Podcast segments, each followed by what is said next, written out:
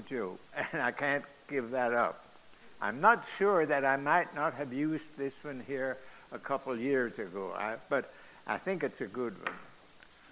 There was this young preacher was called to be the minister of the church of this church, and anyhow, the uh, Sunday came for him to do his sermon, and he was long-winded, way too. He he kept them overtime, and uh, people criticized him for it, so he's decided to cut back. Well, the next Sunday morning, he comes into the church and he has those little band-aid things all over, you know, from shaving. And anyway, somebody said to him, what happened to you this morning? He said, well, he said, well, I was shaving. He said, I was so enthused about my sermon. He said, and he said, that I nicked myself. And a little old lady, and there's one in every congregation, said, said to him, well, next time pay more attention to the sermon and no, pay more attention to your shaving and cut the sermon. I guess what, what helped me that I can usually limit my sermons is having uh, preached on the radio up in Lebanon, Pennsylvania. I was a substitute for the rescue mission R, the speaker, and he didn't make it. The last year I was there, I preached more that year than he did on the radio. But I learned that when you're on the radio, you better be finished when, when the time's up, because if not, you're going to be cut off. That's why they have in the radio studios, they have these big clocks hanging on the wall in each of the studios at the, at the radio station that you can watch yourself and make sure that you that you're finished in time. But uh, I don't need a clock back there. I don't think you want one either, right? They're restricting sometimes. We're looking at Esther today. Uh, if you haven't read the book of Esther lately, I'd encourage you to maybe read it this week. It's in my Bible that I used to get the sermon ready. It's there are ten pages for the book of Esther, but in the Bible I have, half of the page is notes and annotations at the bottom, you know, eh, trying to further explain some of the verses. So it's basically about five, five good pages. We find there when we read at the beginning that there is this king by the name of Xerxes. He ruled over 127 provinces, reaching from India all the way over to, to Kush. He was a proud man, as kings are, they're usually wealthy. He was a wealthy and proud man, and he loved to give banquets. He gave seven day banquets, and he was having, it was at one of these banquets that he was giving that uh, he had the leaders of all 127 provinces there, and his wife, Vashti, the queen, she was over on the other side of the palace grounds, and she had a special banquet also for the for the ladies. It doesn't tell us what went on over with the ladies, but it does give us a little clue to what was going on at the men's banquet. And he loved to entertain. He had these banquets frequently. And uh, seven days, a lot of people would say, boy, that's a long time for to have a banquet. Well, I can tell you, years ago, I was invited to a Greek Orthodox wedding. Now, how many know what I'm going to say? Greek Orthodox, they have a three-day reception after their weddings. I couldn't make it to the wedding because of the job I had at that time, but Sundays I could go to the reception, and the reception lasted till Monday afternoon. But uh, so that is nothing new. In that part of the world, their cultures are different, and their habits and, and their, the way they do things are different from the way we do them here today. Queen Vashti was over at her banquet with her ladies, and uh, messengers came over from the king, and they said, Vashti, come on over. The king wants you to dance at his, at his banquet. Now, from what I've heard of dancing back in those times, and even today in that part of the country, they were belly dancers. And he wanted to show her off because she was a beautiful woman. In every manner, she was a beautiful woman. And he just really wanted to show her off. It says that he, after much wine, he had asked her to come over. So we know what that was like at that party. Uh, so anyhow, she to, sent word back to him, no, I am not going to do it.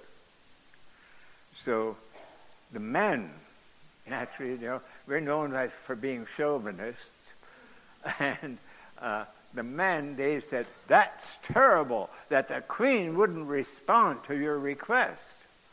I, would take her out. I wouldn't let her be queen anymore. I'd get rid of her. And they uh, all agreed with, with the king. And the king told her, You are no longer queen. And they put her out. So then he sent word throughout the 127 provinces that they were supposed to recruit, uh, re- recruit young, beautiful women, virgin women, because uh, to pick out a new queen. And this went on for I don't know how long. It don't really tell us, but it does tell us that after they had all the women that they thought they needed for him to have a, a, a pick, you know, that he wouldn't have to take just one, but that he'd have his choice. Uh, they brought Esther in. They found Esther right there uh, living close to the palace. They wouldn't have had to go all the way to India to find one, but they, they uh, found her, and she was next to the palace, and they brought her in. And in preparation for these women, they were put on special diets. They got uh, special facials, uh, massages, uh, every, everything that they needed to beautify them. And it was almost a year later that they decided, the eunuchs that were uh, taking care of these women and, and preparing them, uh, send in Esther. Now, Esther went in there, and, and uh, she, she was very beautiful, and the king fell in love with her just at on sight, and she became the queen. Because of this refusal of Vashti, though, according to some historians from other parts other than Radharand where this happened, uh, it says that women began to stand up to their husbands. And that got the husbands pretty angry. They didn't do always what the husband wanted to do. And that all started with Esther, you women's flibbers, okay? she, you probably have Saint Esther as the head of the, you know, as the patron saint of women's liberals. But anyhow, uh, we, we have to see here that that uh, everybody was against Vashti, and that, that he chose her, and they, she became the queen. Now, uh, Esther, for her background, she lost her parents. It doesn't tell us at what age, but an uncle took care of her. That was the tradition back then. They didn't weren't rushing people off to homes and or children off to homes, but uh, uh, one of the elders of the, in the family would take over the raising of the child. And Mordecai, who was a Jew, took over and raised her. Now, you've, you've probably read many times that this is the only book of the Bible that does not mention God. The closest thing to God that in the book of Esther is a Jew named Mordecai. And anybody that knew a Jew knew that he worshipped a one, he was a one God person. And Mordecai was very bold about his faith, even though he was living in a heathen land at the time. He was very bold about it. He practiced his, opened the shutters going facing east and said his prayers uh, in Jewish tradition. He just followed it out to, to the nth degree. so anyhow, uh, Esther went in. Nobody said that she was Jewish. She didn't tell them that she was Jewish. And she was the one that finally went in after the, the, all these months of preparation. Mordecai, in the meantime, still went out and sat at the gate. Now, anybody that's been to Israel and you take the tours of a lot of these, the ruins of a lot of these old cities over there, uh, I know there were not all of them, but a number of them that I have visited, uh, they had like a platform outside the gates with a canopy over the top of it, and that's where the elders of the of, of that city or that town would sit all day long, you know. Like uh, years ago, they used to kid about the old men all hanging around the barber shops. Well, this, this was not their barber shop. This was sitting there, and they sat in judgment of people that came to them. If somebody came in there and they had a dispute with somebody, they'd go to the elders who were sitting out at the gate. This was around the time of the judges in, in Israel too, also. But even though this wasn't an Israeli town. And he was sitting out there with the others. Well, you know, you hear a lot. uh, and he heard that there were two men within Xerxes' cabinet, you'd call it maybe today, if it was the president, but within his ruling group that had decided they were going to assassinate Xerxes. And uh, Mordecai went to, didn't say anything at the gate, but he went to Esther and he said, the king is going to be assassinated. I heard, overheard these two men. They're plotting to assassinate him. So uh, he thought that she ought to warn the king, which she did. She told him that her uh, that uh, this man Mordecai had come to her, and that there was a plot to, for assassination. So Haman, who is the the bad guy in the story, Haman was assigned to go and round up these two that wanted to assassinate the king. And he did in quick order and had them hung just about immediately. As soon as he found out, he found them and, and it was done. So this made Haman bigger in the eyes of the king. The king thought, well, this, this man, look, he's one of my best people around me. You know, he, he does and carries out what needs to be done. So, uh, the two conspirators, like I said, they were caught and hanged, and and uh, because of it, Haman was even giving a, a, higher position in the king's court. People were, in fact, it was that high that people were told that when Haman came down the street, you had to bow down before him. Everybody was to bow down before Haman. And Haman really, he really loved that. He was the one probably that wanted a whole lot of attention all the time. But anyhow, there was this one man named Mordecai would not bow down. The old Jewish teachings are you bow down to no man, but you bow down to your Creator. And uh, so he would not bow down to Haman or any other uh, man of high, higher stature than what he was. He, he just wouldn't do it. And it was shortly after that that Haman found out that Mordecai was a Jew. And that was the first plot to annihilate the Jews, I think, that I know of in the Bible or in modern history. But he wanted to annihilate all the Jews in the 127 provinces.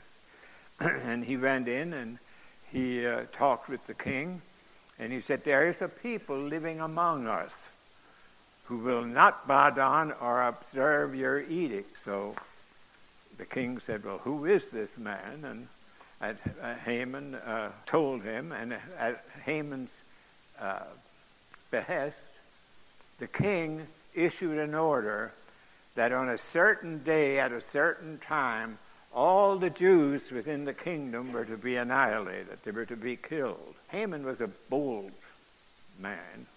He said to the king, Why don't you set aside a large amount of money so that we can pay the ones that'll carry out this edict to kill all the Jews?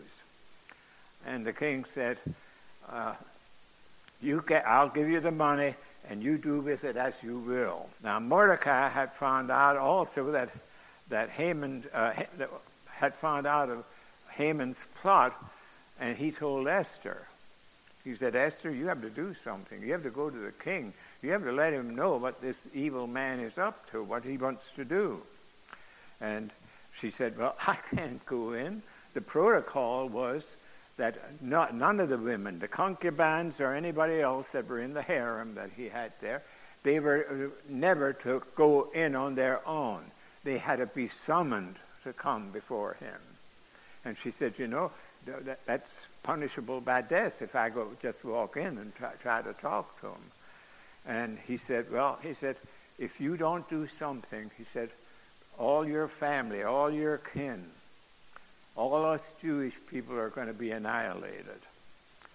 And so he told her, and uh, and trying to encourage her all the more to do what we find in the fourth chapter and the 14th verse, Mordecai said to Esther, Who knows but that you have come to royal position for such a time as this?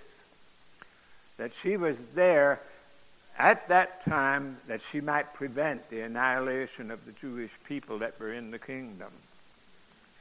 So Esther then requested Mordecai, she said, You go and sent word that all the Jews are supposed to fast and pray. And I will do what you wanted me to want me to do. I'll go in. Well, she went in and she walked up. He was seated on his throne, and she went in and she put his hand on the scepter, which she always usually in a uh, was alongside of the throne, you know, and it was the the symbol of power. And she went in, she put her hand on top of the scepter as it sat in its stand there. And the king was glad to see her. He wasn't angry. He wasn't about to put her to death uh, for, for violating the protocol of that day. But he came in and he, he said, What is your request? And when, when uh, she was there, she said, I want you to have a banquet. I want to have a banquet. So he he made the banquet, and they had it that day. And then there, there was a series of three banquets, the way I read it. And then uh, she knew that she had the king on her side. Then she said, well, she needed another banquet, and be sure Haman's there. And the king set it up, and sure enough, he had Haman to be uh, present at that banquet. He had made arrangements for him to be present at that banquet. That night, the king had a night like I guess a lot of us have sometimes. We can't sleep too well. So when he couldn't sleep too well, he couldn't turn on the TV and watch TV till he got sleepy again. So he called some of his aides and said, Will you go out and get the chronicles of the kingdom? That is, the things that the kingdom had accomplished uh, under him. And they went out and they brought in the chronicles and they started reading to him. And they came down to this part where it said that a man named Mordecai had, through him and then Esther, they had found out about this plot that these two men had to assassinate him. Well, he said, What have we done to honor this man? And his aides said, We haven't done anything. Haman said, I mean, the king said to them, he said, Well, that's wrong. Any man that serves us like that deserves some honor. So uh, he uh, told them that they should bring Mordecai in. And they brought Mordecai in, and he, he gave him uh, honor. He gave him prestige. Now, it only was a couple days. This all happened that we're getting into now within a few days of each other. And it says, next day they gathered at this banquet that uh, Esther had asked for. And he said, uh, she, well, she was going to ask for it. She didn't ask for it yet. And he said, What do you want? What is your request, Queen Esther? He said, I'll give, I'm willing to give you up to one half of the kingdom. she didn't want that. uh, so anyhow, she said, well, she said, there is a, a plot against you, against the Jews in, the, in this province. And she said, uh, I think the person that has instigated this problem, you know, he ought to be brought to justice. So uh, she, he said, Well, who is this man that would, have, would kill off all the Jews in the kingdom? And she said, Haman is the man. And he pointed at him, and uh, she pointed at him, rather, and when she said it, and the king was very upset that that Haman had been plotting something like this, and he didn't even know about it. So, uh, after the the banquet was over, a- after this happened, I should say, at the banquet, uh, he said, Haman, but you have threatened to do to Mordecai and to the Jews in the kingdom is going to be done to you. And uh, they went out and and uh, held well, caught him.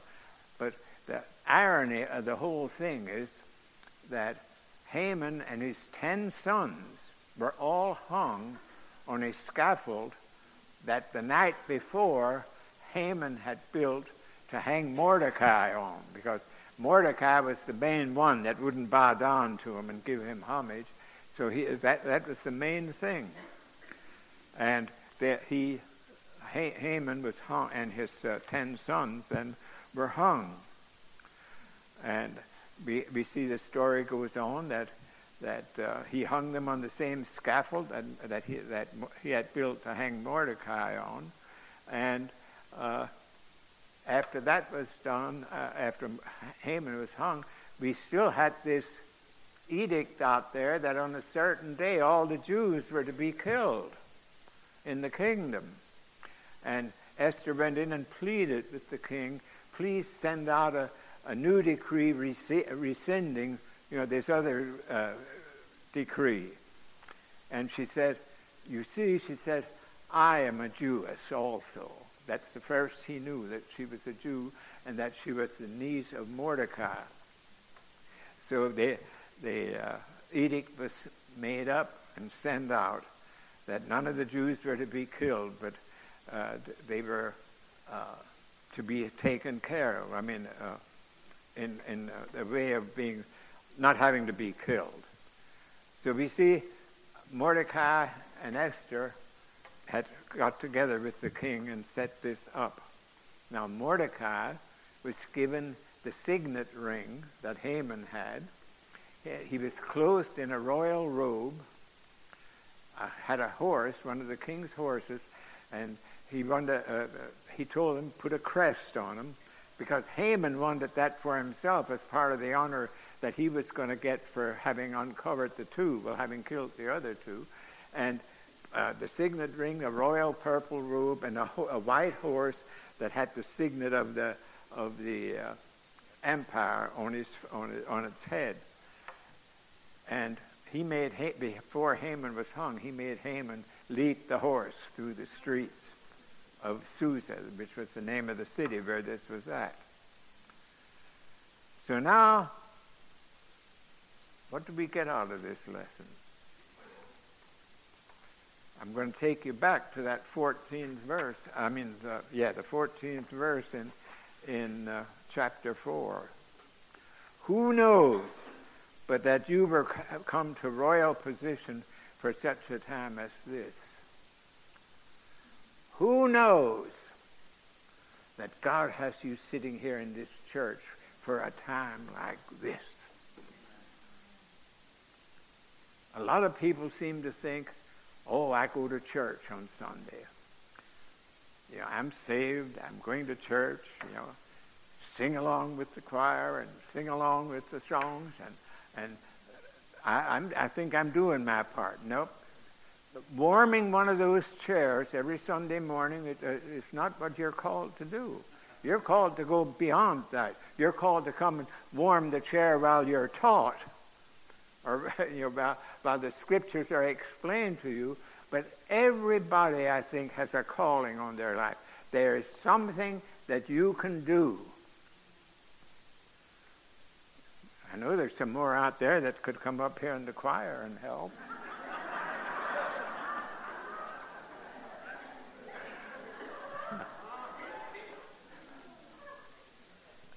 I know that uh, men's work day coming up. Maybe you can't preach, you can't teach, but I bet you can use a rake and stuff like that unless you have a problem. I mean, physical problem that you're not allowed to do that kind of work. But you can do that. Maybe that's why you, God called you here to help take care of the grounds. Help take care of the kitchen over there, some of you ladies. Bake some more of that good stuff that you here at this church are known for. for Sunday after church. You don't know what you're called for.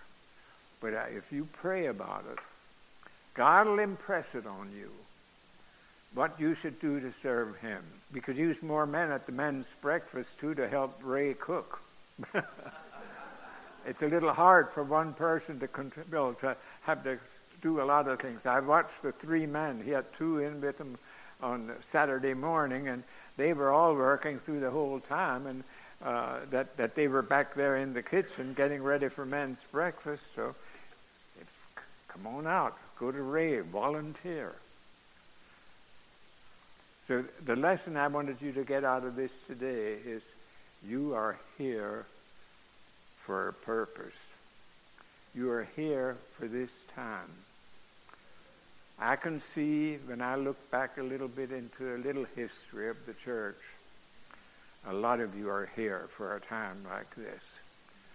That we can got turned around and the attendance is way going up. So it's that let us have a word of prayer.